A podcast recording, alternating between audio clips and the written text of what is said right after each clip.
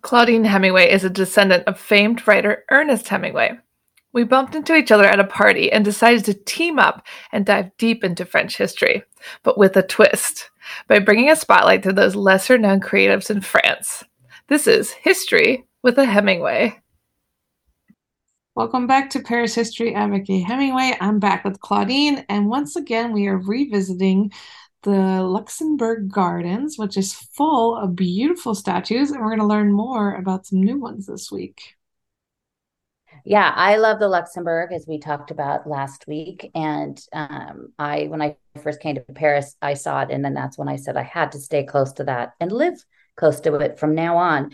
But it is endless. You could go in there, you could spend an entire day just going from one little part of the garden to the other. And like we said last week, there's over um, 105 statues and monuments in the garden. So we aren't even like between these first this episode and last week's, I think we are even only talking about 20. So yeah, so there is a lot. Um, one thing that is in the garden so besides all the statues but there's also some pretty cool things and one of the cool things that's in there is a carousel. And the cool thing about this carousel it is the oldest one in paris and it was designed by charles garnier who did the beautiful opera house in paris. It is one of the most beautiful buildings in all of paris inside and out.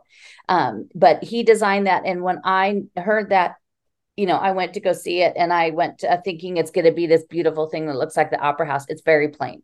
it's very plain. he put all his energy into the opera house, but it was inaugurated in 1879. And the a carousel, like everybody knows, every kid growing up in America, you know, they remember carousels. At least I do when I was a kid. Um, we always loved them, especially the ones where, you know, sometimes they'd have giraffes or different animals and they'd move up and go up and down. But there's a reason, and we might have talked about this a long time ago, uh, but I do love this story. But on June 5th, 1662, Louis XIV threw a party for his upcoming child who was going to be the future Dauphin. This large party um, that he held was in the Jardin des Tuileries. It was at the edge where it was in between now, um, that's closer to the Louvre side of it, um, and it is where the it was where the Arc de Triomphe du Carrousel is which is right in front of the looks at the pyramid. But it is called still the carousel because of this event that happened there. So at the time a carousel was actually um, a thing that they did. They were on horses and they would be riding on their horses. They would be carrying lances um, that you use like for jousting. And there were these big, huge poles, and these poles would have ribbons that had um, big, huge uh, hoops on it. And you would be, you would almost have like this jousting where you'd go along and you'd put the lance into the, you know, when you caught the ring that was you got points and you were winning. Um, and that was what was called a carousel. So when carousel rides themselves were created they were originally only for adults. Oh what? That's so fun yeah and so when they first were to created in in paris and uh, all over france they were for adults and they still had these rings like they would have these um, ribbons hanging down with rings and so people would be on these carousel horses trying to catch these rings. So it's the same thing. And now just on a, you know, pretend horse. Um, but they weren't started to be um, a kids thing until the 1920s. Wow, so it was always for adults. I mean, yeah, I love the carousel. yeah, I mean, I've run the carousel in, in Paris before. Um, it's always really fun to go around. Um, and if you do go to the uh, amazing museum that's over in Bercy, and it is the um, the fairground museum and it's not just always open every single day and you have to have a ticket before you go. You can't just walk in and buy a ticket. Um, but i'll put a link to it on my website and it's so cool and midnight in paris was filmed in there. So there was a scene in midnight in paris when he goes to the party with adrien and there is um, a carousel but this one is of bikes and you literally pedal the bike and that's how the carousel moves around. Um, and they had it in the movie. And when you go to this museum you get to actually do all of those things Oh, that's so fun. I love that place. I've been there one time and it is really beautiful inside. It is so much fun. And I went there by myself and everybody was a family. And I was like, um, like what? What's like, the all these little kids in there with them. And I was like, I should have brought like my friend Sylvan's daughter Bring a child. because I just felt kind of like, should I bring a kid with me? Um, but you don't have to. You don't have to. But it is really cool. It's really well done. They're fantastic. You go with a group and a guide. Um, and they're always really fun. Um, and so it's re- it's a really cool place to go see. So you get to see some of these care, you know, kind of that same idea from back then. Um, but go into the um, the Luxembourg and see that one for yourself and even ride on it. There's also ponies in there. You could you could ride. You take the little kids. That they don't let the big kids do. They just let you know kids to do it. We can't you know us adults because they're all Shetland ponies, which is what I had when I was a kid. Butter my dear Buttercup, rest in peace. But she but these you know they're they're you know as an adult they basically come up to your waist, so they don't really want adults to be riding on. Right, too big yeah but we're on the side of it um, we're actually on the western side of the garden still which is where we were last time and this is kind of more towards um, right outside from the carousel. And there is a sculpture there by Zadkine, um, and it's called La Poète. Um, it was added in 1991 to replace a statue that was there before that was dedicated to Eustace Lesueur. Um, the statue itself is because it was done in 1991. Um, it was originally created in 1945. Um, Musée Eustace Zadkine, we're actually going to mention him next week, uh, but it is, there's a museum really close to the garden there that's actually free. Um, and he does these really cool pieces. There's another piece that he does that's right outside the uh, Saint Germain des Prés church. And so it's more, it's almost kind of cubist. It's almost like a cubist painting by Picasso. Uh, mm. But it's always really interesting to see his stuff. Um, but it is a, it's dedicated to, for Paul uh, Orlin, who was a poet that was born in 1895. And on the out sculpture itself, get as close to it as you can because he actually inscribed um, poetry onto the metal. Oh, wow. That's cool. Yeah, it's really cool. Um, and then right around the corner from there is a woman that we have talked about before, the Comtesse de Ségur. Um, this is exactly how I found out about her. So we could do a podcast. The first time I was like, who was this? Um, she was actually born in St. Petersburg, Russia. She moved to Paris with her family and later married um, a gentleman named Eugène Ramond, who was a Count of Ségur. They had seven children, and at 50 years old, she began to write stories for her grandchildren that were published. She would write them until the end of her life at 74 years old, and I will link to that episode we did um, over a year ago she was amazing because she basically was the very first um, woman to actually be able to live off and actually make money on her writings. And this was long before you had all these other women that, like George Sand and those people that were trying to do that, and at first having to, you know, write under pen names.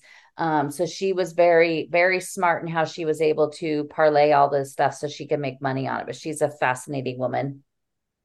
Um, around the corner is also a it's one a dedicated to uh, Watteau, who is the artist who I also love. He's got some really great pieces that are in the Louvre.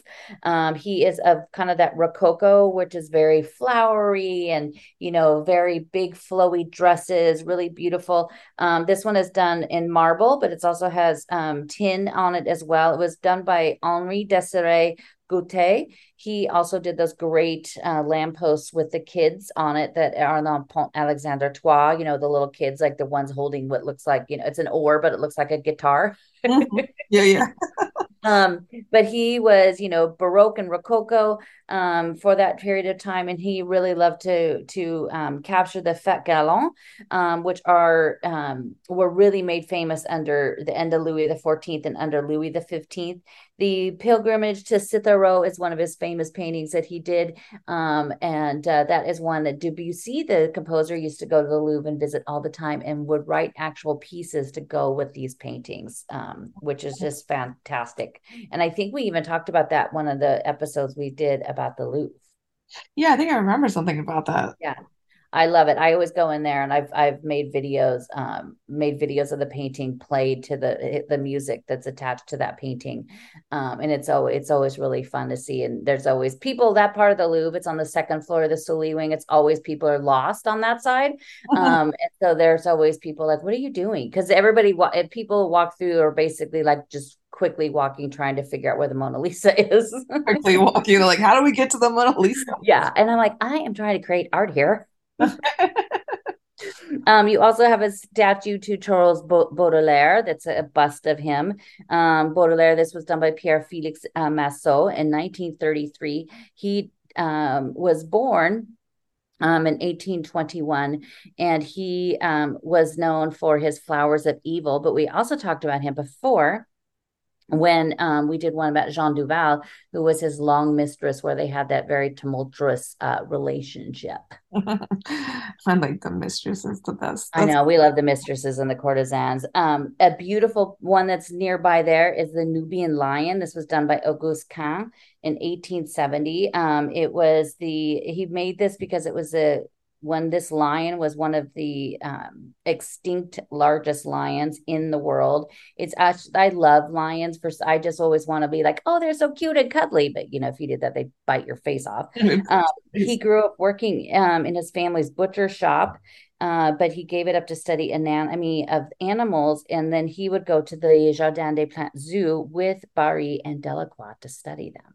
I love that, and they did such cool pictures too they did like amazing pieces and you some of Cain's um his lions are also on the Louvre on the outside on the the Seine side there's two of his lions that are there. And then of course Barye's are there as well.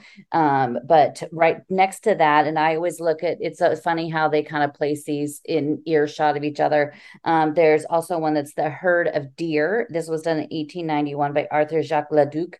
Um, and it has two little fawns that look as if they just heard something. Um, and the mother that there is there kind of you know protecting them and it's like it's do they hear the lion? Because the lion's going to come and eat them what the heck? My favorite thing is um at Fontainebleau Castle, there's like carvings of dolphins in the ceiling, but they didn't know what dolphins look like, and they're like yeah. all funny looking. like that's what is like the um you see that like the ones of the you know on the Pont Neuf and you have a bunch of those because the do, do, dolphin in French is dauphin yeah. and the son of the king is dauphin um, and so that's why you have them on the Pont Neuf. But it is funny because they don't look like they just have these like their faces are like 10 times larger than what a dolphin's would be. Yeah, they're so funny looking. yeah, they're really kind of it's really f- interesting to see those. Um, we're going to kind of go around the corner and head over towards the center where the basin is. Um, and in over there, there are a couple of different um, statues that are around there. There's um, one called Velléda by Hippolyte Maindron in 1839. It was inspired by the martyrs um, that Chateaubriand wrote. Um, and it's a description of this young girl. In his description, was this young girl that was sent to a prison because her father was there. She fell in love with the jailer. Um, and she was ended up being released from having to be there because her father was like, "We're living at the prison," and he released her. Um, but then she ended up fi- falling in love with an inmate. I mean, it's like literally like it's like out of like t- history of today. Jerry Springer. it's very yeah, very Jerry Springer Hallmark movie ish maybe. um, but above that, of course, you have the there's the 20 illustrious women in French history, which we have done episodes about. Um, that th- that and we'll put links to those those are two separate ins- um, episodes one's on the east side one's on the west side that goes through the story of each of these 20 women. They're fa- absolutely amazing. Um, but also down below there is one um, that's standing on a pedestal and this is vulcan. Um, he is the god of fire by charles antoine bridan um, he is presenting his good goods to be forged. Um, he's also kind of you know of course because he's that he's kind of the emblem of blacksmiths everywhere. Mm-hmm. Um, there's also Calliope, who is the eldest of the muses. And the muses, of course, were the daughters of Zeus. And I love them because, as everybody knows from the greatest movie ever made, Xanadu, mm-hmm. Olivia John plays a muse.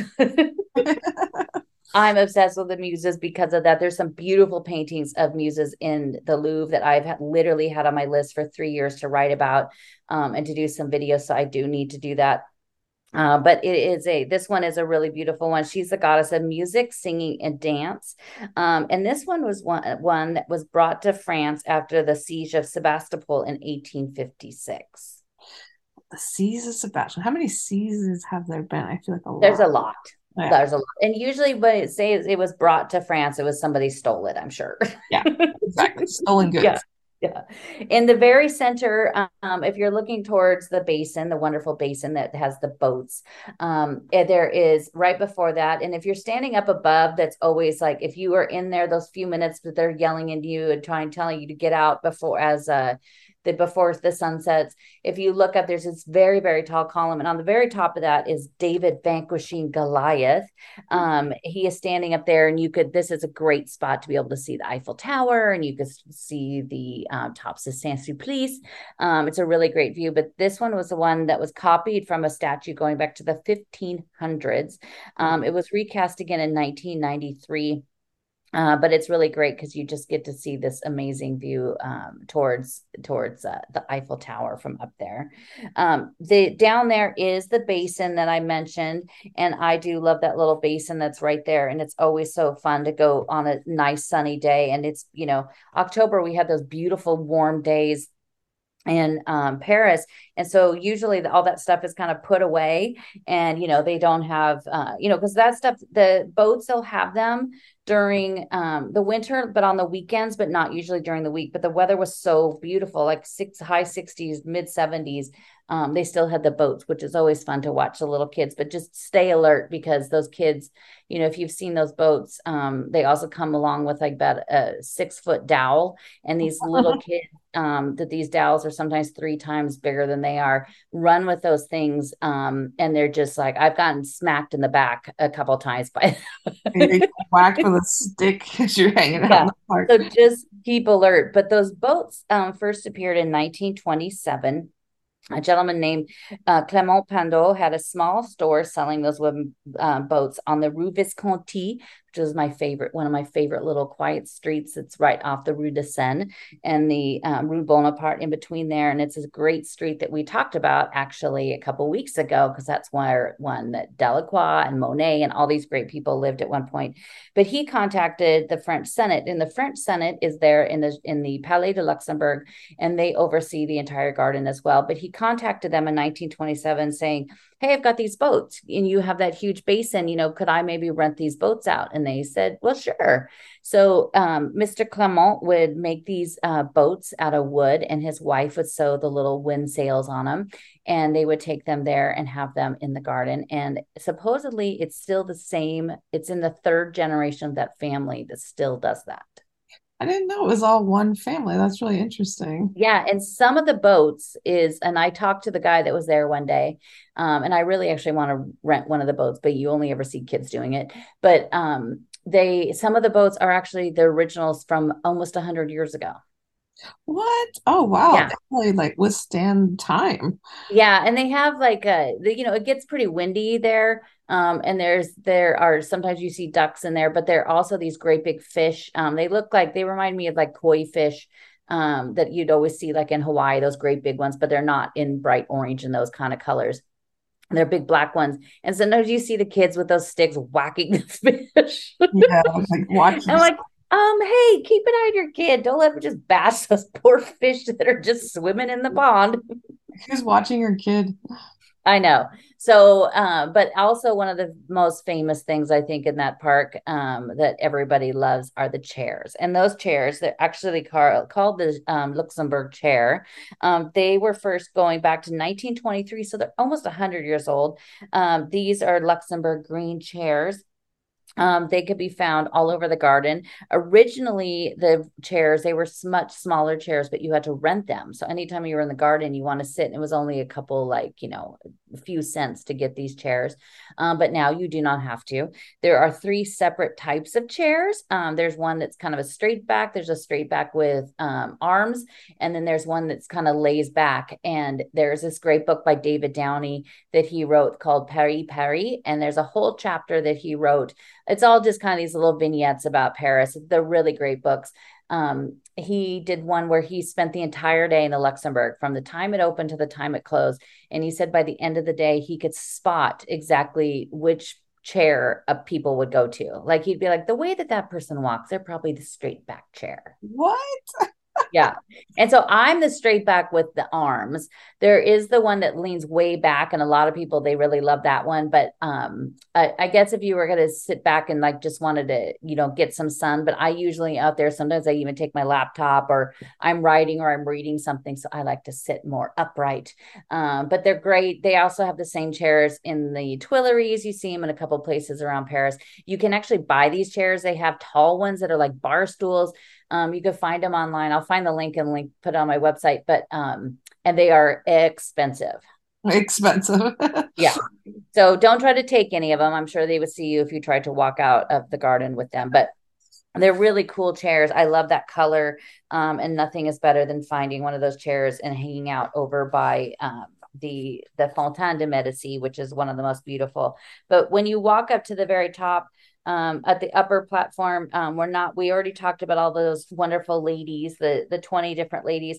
Um, but if you walk up to the side, um, if you're looking like you're going to go on the path right towards the Pantheon, go to your right just a little bit and there's another small side path. And right there, there is a statue that I love. And it's because, of course, it includes somebody that I try to get into every single episode. um, and I'm not even trying to put him in the episodes. Like I'm not even finding a way. He just appears. Um, but there's a great um, statue by Zacharie Astruc, and it's called Le Marchand de Masque, and it's the mask seller. And it's this great little guy, this little boy. And on the bottom of it, there are um, different masks of famous authors, um, also different um, uh, composers and they're right around the bottom of it and it includes um Corot who was a artist Alexander Dumas um Carpeaux Berlioz um Delacroix um, also Balzac, um, and then Barbey d'Aurevilly. Um, and in his hand, he's holding a one mask high up, uh, up into the sky, and that one is a Victor Hugo. There used to be three masks that hung down from his other hand, um, but those have disappeared long ago. I did find a really cool old black and white photo of it from like, you know, the 19, um, 30s, 1920s, and it did show the ones that were hanging down. But it's a really cool, um, and like the masks, they look exactly like the faces. Like Balzac's face is very famous, Delacroix, of course, um, Alexander Dumas um, you know, of Three Musketeer fame. A lot of those faces are very famous, um, but it's it's a really cool one. And if you keep going down that a little bit, there's another really um, lovely uh, monument, and it's called Le Cri, um, uh, Le Cre, and it's done by Fabrice Hyber uh, and this was done um, and put in in 2006. It was to commemorate the abolition of the slave trade. Um, mm-hmm. It was inaugurated in 2007. On one side of it, it is it's in bronze and it looks like three chains, um, and they're um, you know flat. They're not like big round chains, but they're flat. Um, and at the very top, um, the top chain is about the abolishment of slavery. The middle one is the fear of modern day slavery or entrapment. And then the bottom one is actually down into the ground. Um, and that one is kind of about its roots, the roots of, you know, representing the roots of slavery.